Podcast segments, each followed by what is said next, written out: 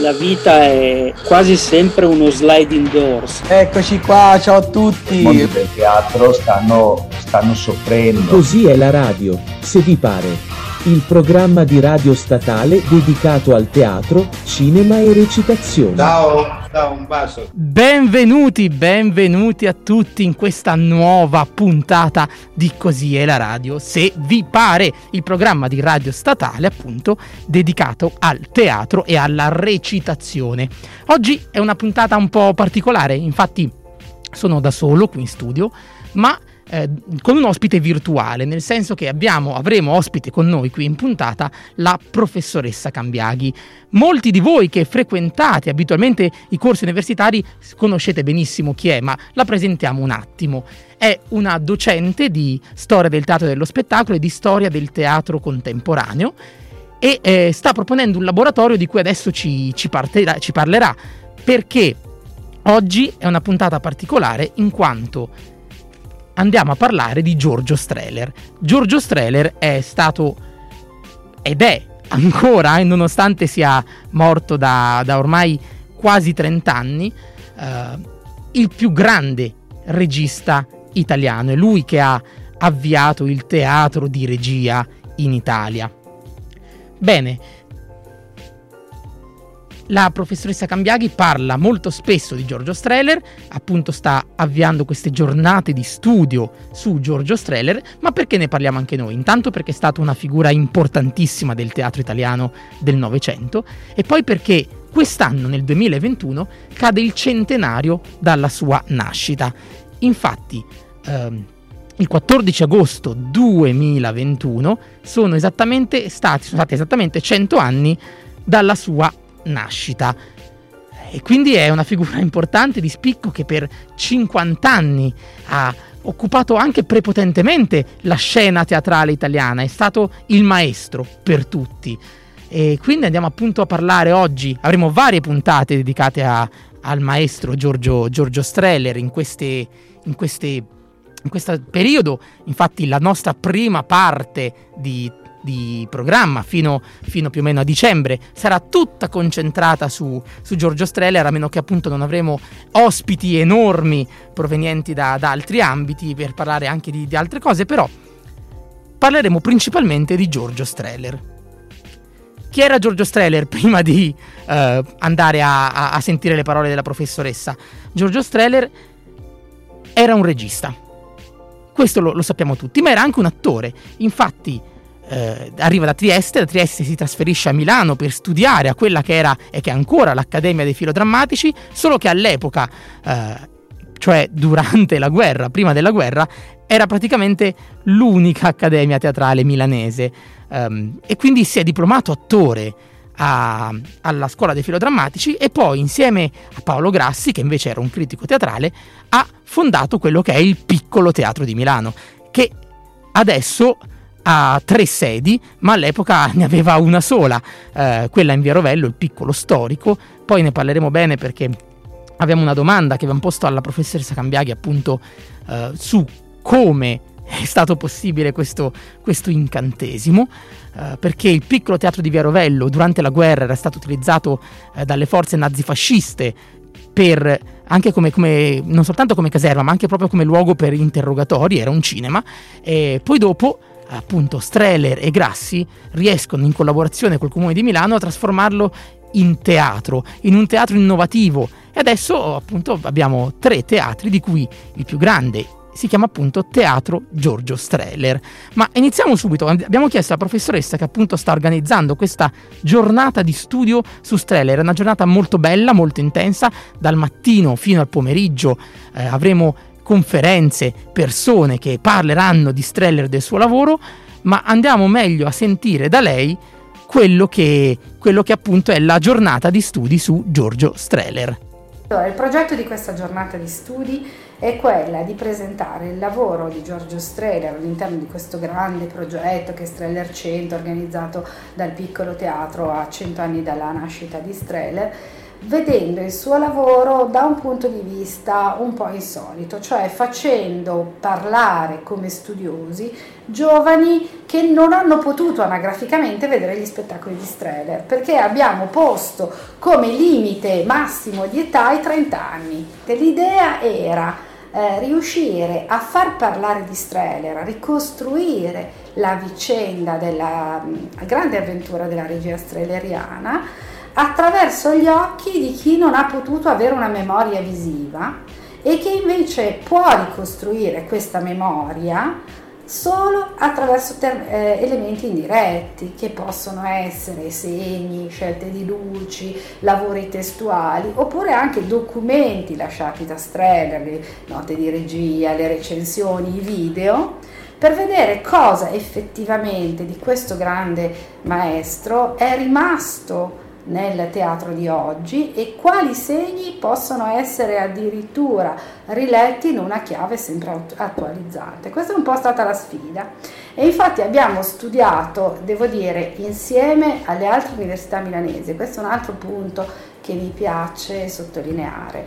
Eh, la direzione scientifica è stata condivisa con le docenti dell'Università Cattolica e dell'Università Ulm, cioè delle due università milanesi dove la storia del teatro è insegnata, per cercare di creare una squadra di giovani studiosi che ciascuno dal proprio punto di vista, con le proprie competenze, le proprie specificità, potesse mettere in luce una parte di Streller forse un po' meno nota o magari aspetti anche molto noti, per cui si parlerà di, di Shakespeare, di Brecht, eh, di Goldoni, ma da un punto di vista non così convenzionale e non tanto accademico. Ecco, questa è un po' la sfida che ci siamo posti come base della, della giornata e che vorremmo fare. Ecco, io ho qui quello che è il programma, il cartellone, la locandina di questa giornata di studi. Parliamone un po' meglio perché è aperta a tutti non soltanto agli studenti delle facoltà umanistiche,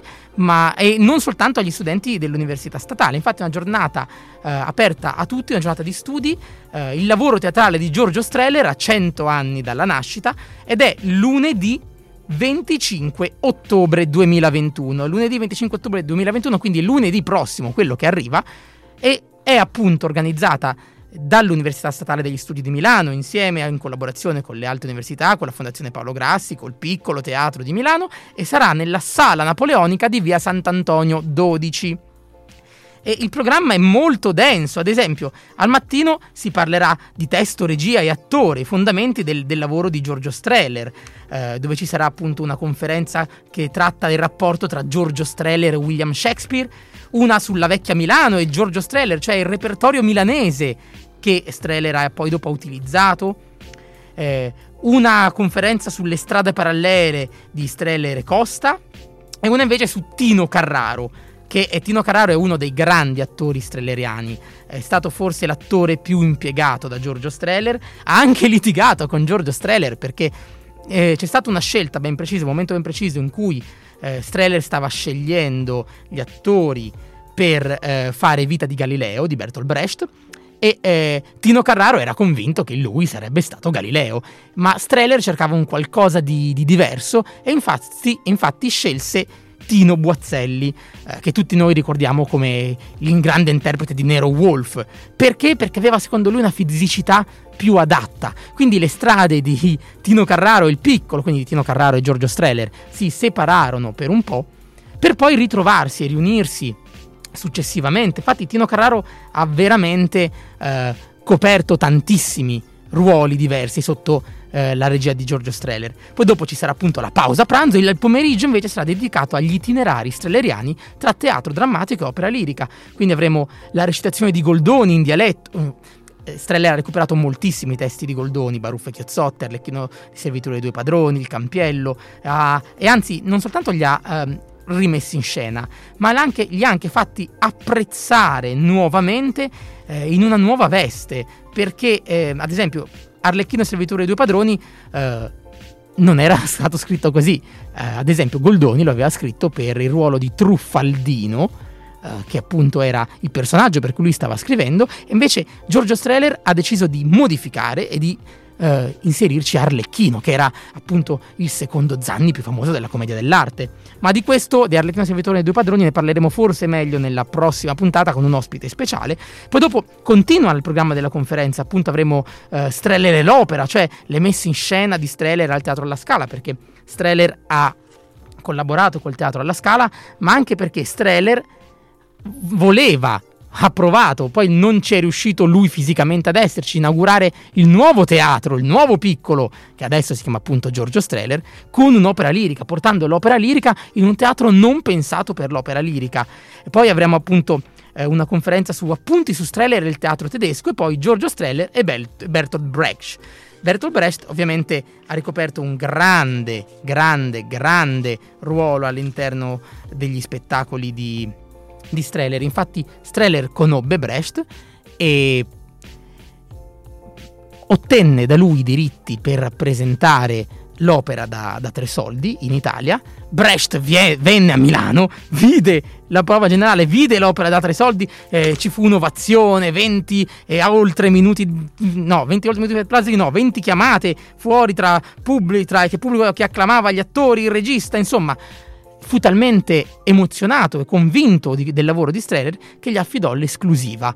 Eh, e quindi il piccolo ebbe l'esclusiva per rappresentare i lavori di Bertolt Brecht. E Streller ne rappresentò vari all'interno della sua carriera di Bertolt Brecht, ma questi, eh, di questo parleremo dopo. Infatti adesso andiamo a sentire perché ehm, la domanda che vorrei fare alla professoressa Cambiaghi, che ringraziamo tantissimo di essere stata così cortese da ospitarci, l'intervista non è in diretta, nel senso che eh, siamo andati nel suo, nel suo, studio, nel suo ufficio eh, a parlare con lei, purtroppo non poteva essere in diretta qui, ma è stata davvero così tanto disponibile eh, a voler esserci eh, che ci ha appunto aperto le porte del suo ufficio. E gli ho chiesto alla professoressa Cambiaghi, gli ho chiesto qual è secondo lei l'eredità di Giorgio Streller. Cosa Giorgio Streller ci ha lasciato?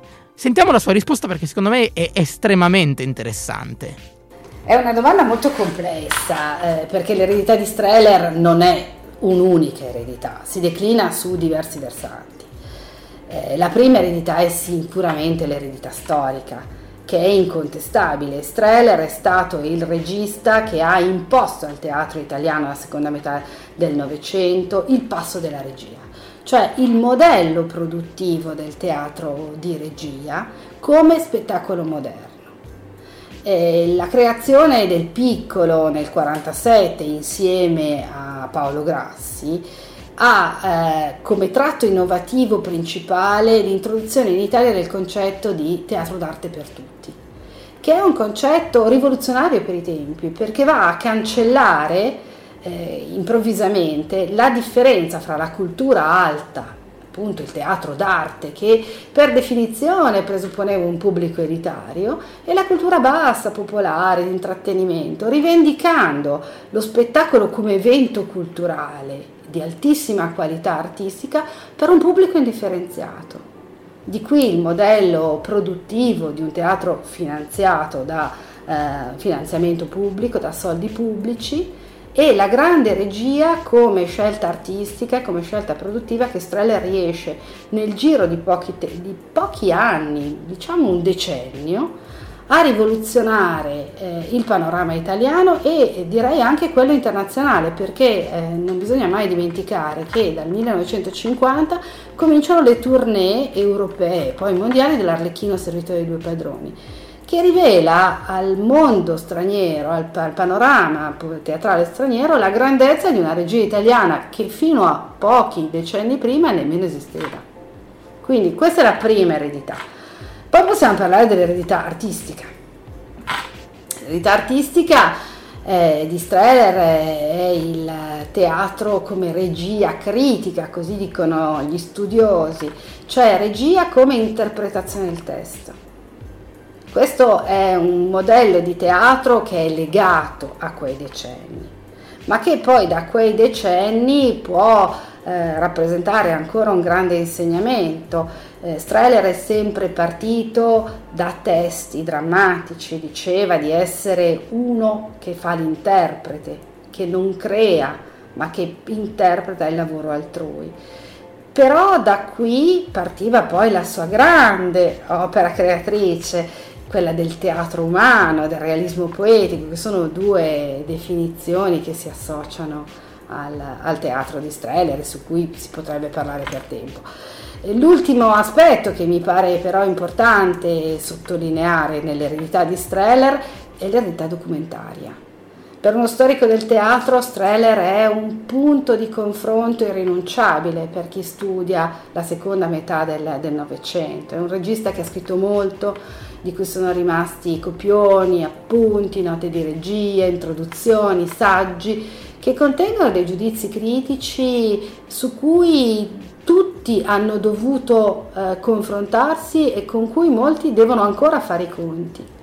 E tutto questo rimane, rimane grazie al grande patrimonio del piccolo teatro che porta avanti l'idea del teatro d'arte per tutti oggi e del grande archivio del piccolo teatro che è a disposizione degli studiosi e anche solo degli amanti del teatro, Basta, basti pensare che c'è tutta una parte online accessibile a chiunque. Sì, infatti l'archivio del piccolo teatro di Milano è un archivio vastissimo, enorme eh, ed è consultabile gratuitamente online. Ora, io posso, se posso permettermi, nel mio piccolo di dire anch'io quella che è stata, secondo me, la mia eredità di Giorgio Streller. È molto banalmente un'eredità personale, nel senso che io probabilmente se non ci fosse stato Giorgio Streller non avrei scelto di fare eh, il mio percorso, quindi diventare attore, di diventare eh, attore di teatro musicale. Perché? Perché ehm, mio papà è stato allievo di Giorgio Streller, allievo del, di quello che è stata la scuola del piccolo teatro, che ancora non si chiamava scuola del piccolo teatro, ma era la scuola civica di teatro di Milano, che si appoggiava al piccolo teatro, quindi gli, gli professori erano appunto Giorgio Streller e gli altri attori del piccolo teatro di Milano. E sì, quindi nel mio piccolo la mia eredità di Giorgio Streller, quello che secondo me Giorgio Streller mi ha lasciato a me in prima persona, è appunto il fatto che eh, mio papà ha studiato con lui, lui mi ha riportato, è stato poi il mio primo insegnante, mio papà, la, la sua passione e i suoi insegnamenti e quindi vuol dire, vuol dire tanto per me. Eh, Streller ha voluto dire tanto non soltanto per me, ma per i tantissimi attori e allievi attori che sono passati sia per il piccolo teatro che per eh, la scuola del piccolo teatro. E ancora ad oggi, ancora adesso, eh, si sente la sua, la sua, forte presenza, tant'è che ad esempio ancora oggi, in questi giorni, potete andare a vedere l'Arlecchino Servitore dei Due Padroni, che è diventato l'unico spettacolo di repertorio nel teatro it- italiano.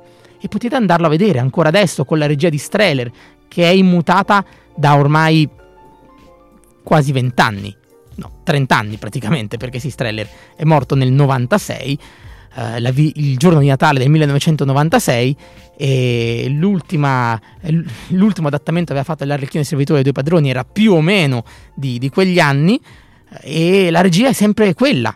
Quindi potete andare ancora a vedere uno spettacolo di Giorgio Streller, ma andiamo appunto a sentire un'altra domanda che ho potuto fare alla professoressa Cambiaghi. Un'altra domanda che volevo farle è che eh, Streller ha iniziato, è arrivato a Milano eh, dopo la guerra, eh, giovane attore, voleva cambiare il mondo, voleva eh, sfondare ed è riuscito a creare quello che adesso è il piccolo teatro.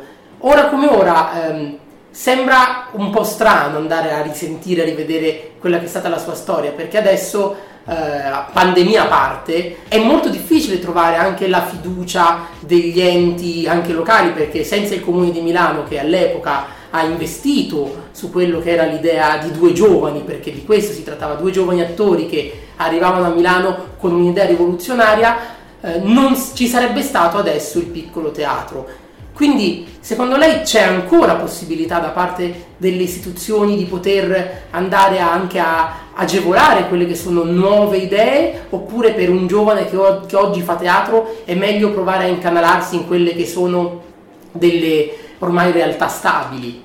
Come appunto i teatri stabili o i teatri di innovazione, insomma delle realtà però che sono già eh, collocate. Eh, io credo che ci sia una differenza storica. Streller e Grassi hanno vissuto una stagione di rinnovamento che ben interpretava quello slancio verso il nuovo che loro avevano. Erano davvero due ragazzi quando hanno fondato il piccolo. Streller aveva 26 anni ed era un attore eh, diplomato da qualche anno, ma già regista di alcune compagnie. Grassi era impegnato nel giornalismo e nell'editoria, aveva 28 anni anni e tutte e due condividevano la volontà di un rinnovamento che partisse da una nuova istituzione, dall'idea di una stabilità da introdurre in, eh, in Italia e eh, visto che parliamo di Grassi, dalla grande idea di Grassi del teatro come servizio pubblico da uh, offrire alla popolazione, lui diceva, al pari della,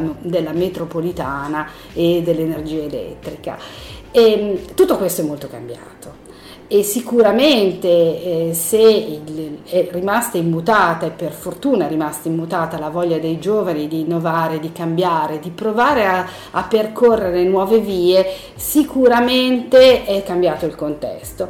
Io credo che le possibilità ci siano, nel senso che il mondo contemporaneo ha molte più possibilità di quanto non ne avesse l'Italia del dopoguerra, sono molte di più le, le eh, vie percorribili per una nuova compagnia per intervenire nel mondo dello spettacolo, anche dello spettacolo dal vivo, con una nuova modalità produttiva. Sono anche molte di più però le difficoltà, proprio perché il moltiplicarsi delle potenzialità molto spesso divide gli interessi anche delle istituzioni. Io credo che comunque valga la pena di percorrere delle vie di collaborazione anche con istituzioni culturali, le università che sono molto più attente a questo a questo tipo di lavoro o di sfruttare le applicazioni che del teatro ci sono nell'ambito sociale, che a quell'epoca non esistevano. Il teatro sociale all'epoca di Streller non esisteva e, e quindi sfruttare per creare dei percorsi originali e innovativi. Ecco dunque che eh, abbiamo un po' capito come è nato il piccolo teatro di Milano. Io nel porre la domanda ho sbagliato, ho detto due attori. No, Streller era un giovane attore e giovane regista perché aveva già fatto qualche regia. Paolo Grassi invece era appunto un critico teatrale e infatti quando fondarono il piccolo con l'idea bellissima del teatro d'arte per tutti, che ancora adesso il piccolo teatro sta portando avanti, l'idea appunto del teatro d'arte, quindi teatro culturalmente elevato, però accessibile a tutti quanti, non più soltanto a un'elite, e intanto un teatro pubblico, perché questo obiettivo non si poteva perseguire eh, andando come, come, era un tempo con le compagnie private eh, che vanno giustamente a perseguire quello che è il loro interesse, quindi vendere più biglietti possibili. E questa è stata un'idea rivoluzionaria, un'idea davvero rivoluzionaria che ha cambiato quelle che sono state le sorti del teatro italiano, perché dopo quest'idea molti teatri hanno scelto di seguire la strada del piccolo, di trasformarsi in teatri stabili, che prima no, non esistevano. Molte altre città hanno voluto il loro teatro stabile, così come era il piccolo, quindi un teatro a finanziamento pubblico, un servizio per il pubblico. Ecco, io spero che anche oggi chi ci governa riesca a capire quanto è importante il teatro come servizio pubblico. Non tanto perché, eh sì, le persone devono andare a teatro, no, perché è importante, apre la mente, fa vivere un'esperienza collettiva, fa soprattutto diventare persone migliori. E qui non posso che richiamarmi a Bertolt Brecht, dove, che diceva che se vai a teatro e e non cambi qualcosa dopo aver visto uno spettacolo, allora probabilmente hai visto uno spettacolo che è un po' sbagliato. Lui la diceva in altri termini, non so se posso dire le parolacce qui, non posso, però um, diciamo che lui diceva anche che se c'è uno spettacolo che non muove, che non ti smuove qualcosa dentro, allora lo spettacolo è probabilmente fatto molto male. Um, questo diceva Bertolt Brecht in, in sostanza. Ecco, ho posto un'altra domanda. Poi dopo andando a parlare di Arlecchino Servitore dei due padroni, quindi delle grandi tournée del piccolo. E andiamo a sentirla. Invece, durante queste giornate di studio su Streller si affronteranno tantissimi temi, tanti spettacoli diversi, lui ha fatto tantissime regie diverse di testi enormi. e molte volte anche di testi sconosciuti che lui invece ha riportato alla luce, basti pensare all'Arlecchino che prima di lui era un testo minore di Goldoni, ora invece lo mettono in scena in tutto il mondo, tant'è che se non sbaglio in una tournée di un Arlecchino di qualche anno fa, la nave con i costumi naufragò e chiese assistenza, le varie compagnie in giro per il mondo fornirono i costumi. Eh, peraltro se non sbaglio anni fa ho visto costume, nella costumeria storica del piccolo che sono ancora conservati tutti i costumi degli Arlecchino, compresi quelli recuperati poi dal naufragio. Dal, dal famoso baule. Eh sì. sì, la storia delle tournée di Arlecchino è una storia a parte, anche solo quello meriterebbe un convegno. Noi abbiamo dovuto fare per forza una selezione, anche perché nostra, il nostro obiettivo era rivolgersi eh, ad un pubblico indifferenziato, al pubblico degli studenti che magari magari già conoscono Streller, ma anche al pubblico di coloro che Streller lo hanno solo sentito nominare, quindi ne conoscono poco e in maniera imprecisa. Abbiamo dovuto fare delle scelte, dividendo le, i nostri interventi fra le lezioni in aula, la giornata eh, di studi dedicata a Giorgio Streller, che saranno otto ore di lavoro lunedì 25 ottobre, e quattro incontri eh, aperti prevalentemente agli studenti che seguono il percorso didattico didattico ma anche ad altri amatori che ne facciano eh, richiesta al piccolo teatro e in questo abbiamo dovuto fare delle selezioni. Per quanto riguarda il repertorio a cui si faceva riferimento, l'idea del recupero, abbiamo percorso i filoni più creativi del teatro di Streller, quindi il rapporto con Shakespeare, il rapporto con Goldoni, il rapporto con Brecht e accanto a questo abbiamo cercato di individuare la parte meno conosciuta, la parte più innovativa dello Streller che rinnova il cartellone. Abbiamo privilegiato il rapporto con la città di Milano e quindi ci sarà una riflessione in particolare sulla cultura milanese, sul contributo di Streller alla recitazione in dialetto e alla riscoperta di quella grande eh, civiltà teatrale milanese che fino a lui era stata praticamente dimenticata. Non eh, occorre dimenticare che proprio il Nos Milan è diventato il classico che tutti oggi citano grazie a Giorgio Streller. Ecco, io ricordo che è possibile partecipare a questa giornata di studi su Giorgio Streller lunedì 25 ottobre, inizia alle 10. Eh, ci si può prenotare scrivendo un'email a giacomo.dellaferrera chiocciola unimi.it. Eh, ovviamente obbligatorio il Green Pass perché quanto, in quanto appunto spazio universitario e eh, luogo culturale è obbligatorio il Green Pass secondo le nuove disposizioni, però è una giornata molto interessante. Io ora ci terrei, prima di ascoltare la prossima domanda, a fare un brevissimo excursus degli spettacoli più iconici di Giorgio Streller. La carriera di Streller al piccolo inizia nel 47, nel 47 apre il piccolo teatro il 14 maggio del 47 con l'albergo dei poveri di Gorky. Poi dopo subito nella prima stagione troviamo già la prima edizione dell'Arlecchino Servitore dei Due Padroni. Sono state contate 10 regie diverse dell'Arlecchino Servitore dei Due Padroni. Eh, ad esempio nel 52 arriva l'edizione con le maschere, eh, nel 56 ad Edimburgo arriva la pedana, eh, poi, poi, dopo si spostano all'aperto a Villa Litta nel 63, insomma tantissime versioni diverse dell'Arlecchino Servitore dei Due Padroni eh, e tantissimi spettacoli anche diversi. Ad esempio, l'anno importante è 1956, in cui appunto eh, Brecht e Streller si incontrano e portano in scena l'opera da tre soldi, dove Brecht si ritiene estremamente soddisfatto del lavoro di Streller, di come Streller ha pensato eh, lo, il suo straniamento brechtiano.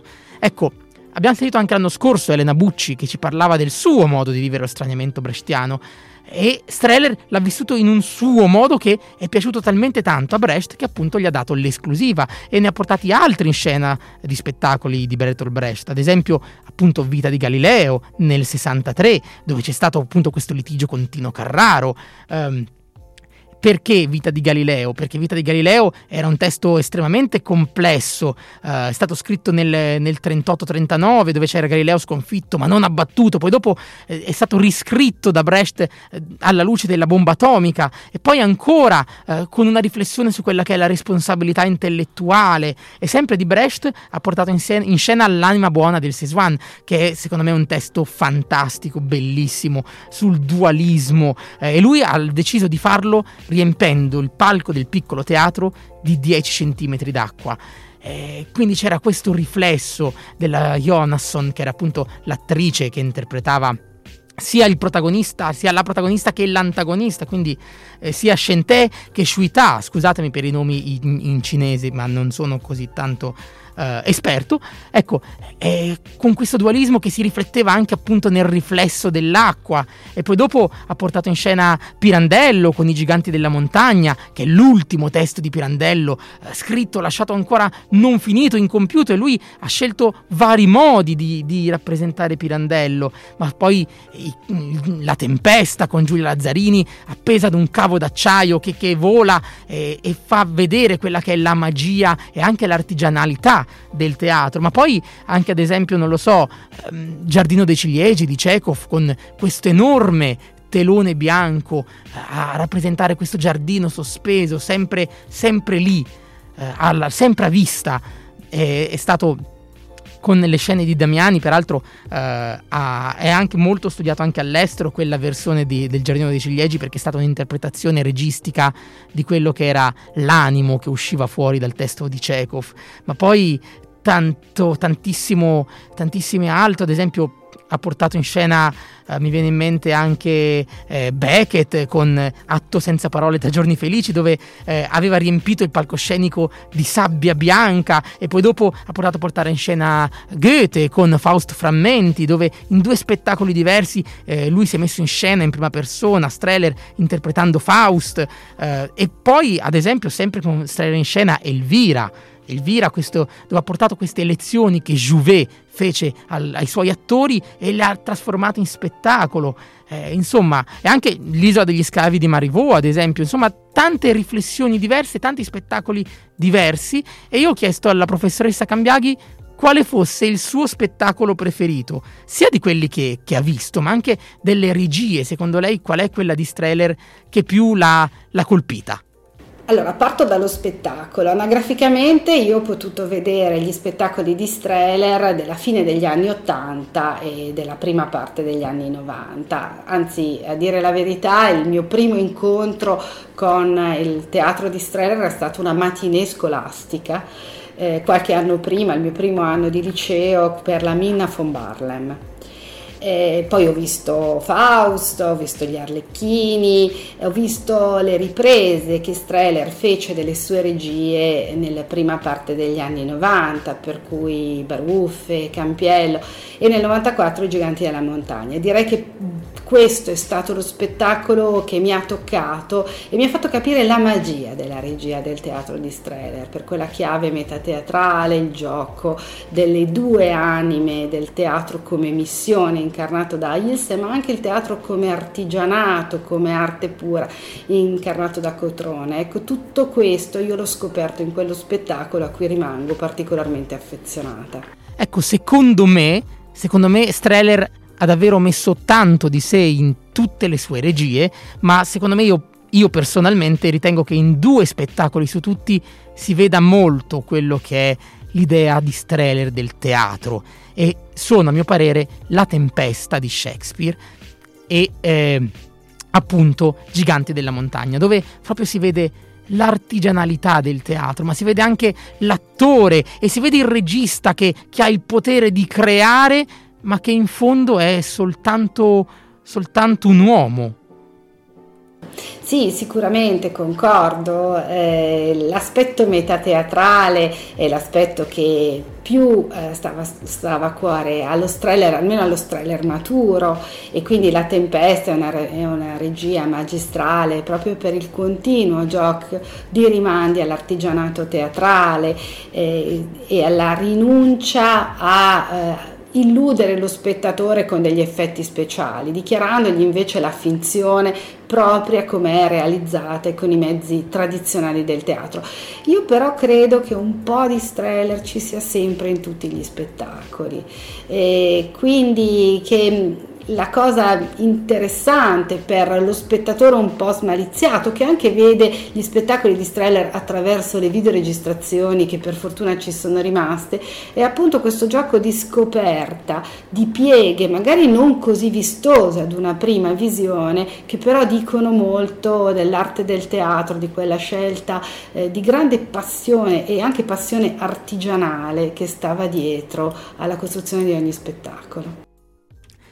Quindi noi ringraziamo tantissimo la professoressa Cambiaghi per essere stata appunto nostra ospite, averci ospitato nel, nel, suo studio e anche per aver realizzato appunto queste giornate di studio sul, su appunto Giorgio Streller. Vi ricordo lunedì 25, lunedì prossimo, quello che viene, potete prenotarvi fino a domenica, diciamo, non prenotatevi lunedì 25 mattina per poter assistere a questa bellissima giornata in cui appunto tanti relatori interverranno a raccontarci Giorgio Streller. Io spero di non aver detto troppe cavolate, altrimenti giustamente verrò bacchettato. E l'ultima cosa che mi premeva da dire è che non bisogna pensare che la vita di Streller col piccolo teatro sia stata sempre tutta rose e fiori. Streller a un certo punto è stato preso di mira dalle contestazioni, era il 68, 68 anno ovviamente complessissimo per l'Italia e, e il teatro italiano anche si muoveva e si muoveva perché era contro il teatro di regia, contro il regista egemone e allora, allora Giorgio Streller lasciò improvvisamente il piccolo teatro, si trasferì a Roma e a Roma aprì una nuova realtà che voleva fare spettacoli in spazi non convenzionali poi successe una cosa, una cosa strana, nel 72 Paolo Grassi, che era rimasto da solo alla guida del piccolo teatro, decise di dimettersi per andare a fare il sovrintendente del teatro alla Scala. E fu così che Giorgio Streller tornò, tornò appunto al piccolo teatro e tornò con degli spettacoli importantissimi. Infatti sono di quegli anni Re Lear, La Tempesta, Giardino dei Ciliegi, insomma tutti gli spettacoli che, han, che lo hanno reso il maestro che tutti quanti noi abbiamo imparato ad apprezzare. Ecco, la nostra puntata purtroppo finisce qui, il nostro tempo insieme per oggi è finito, io vi vorrei lasciare però con un'interpretazione di Milva. Milva è un artista che ci ha lasciato da pochissimo, eh, l'anno scorso infatti ci ha lasciato Milva e ha lavorato con Streller, ha interpretato l'opera da tre soldi ed ecco quindi l'interpretazione di Milva della canzone di Jenny dei Pirati, perché l'opera da tre soldi è sì un'opera teatrale, ma è anche un'opera musicale, infatti è, si può dire quasi un musical, nel senso che eh, Bertolt Brecht inseriva delle canzoni per dare quell'effetto straniante. Le canzoni dell'opera da tre soldi sono del maestro Kurt Weill. Ecco, quindi noi ascoltiamo Milva con Jenny dei Pirati e niente, io vi saluto, vi ringrazio, seguiteci sui social, la nostra pagina Instagram, soprattutto Instagram, gli altri social ovviamente li abbiamo ma sono poco seguiti. Uh, riascoltateci come podcast, uh, i nostri podcast escono regolarmente, andate anzi a recuperare le puntate vecchie, Lillo, um, Giacomo Poretti, insomma tutte le puntate vecchie. In questo caso Elena Bucci che ha parlato molto della sua interpretazione brechtiana. E niente, io vi saluto da Gabriele Gargiulo un caro saluto a tutti e ci vediamo settimana prossima alle 6.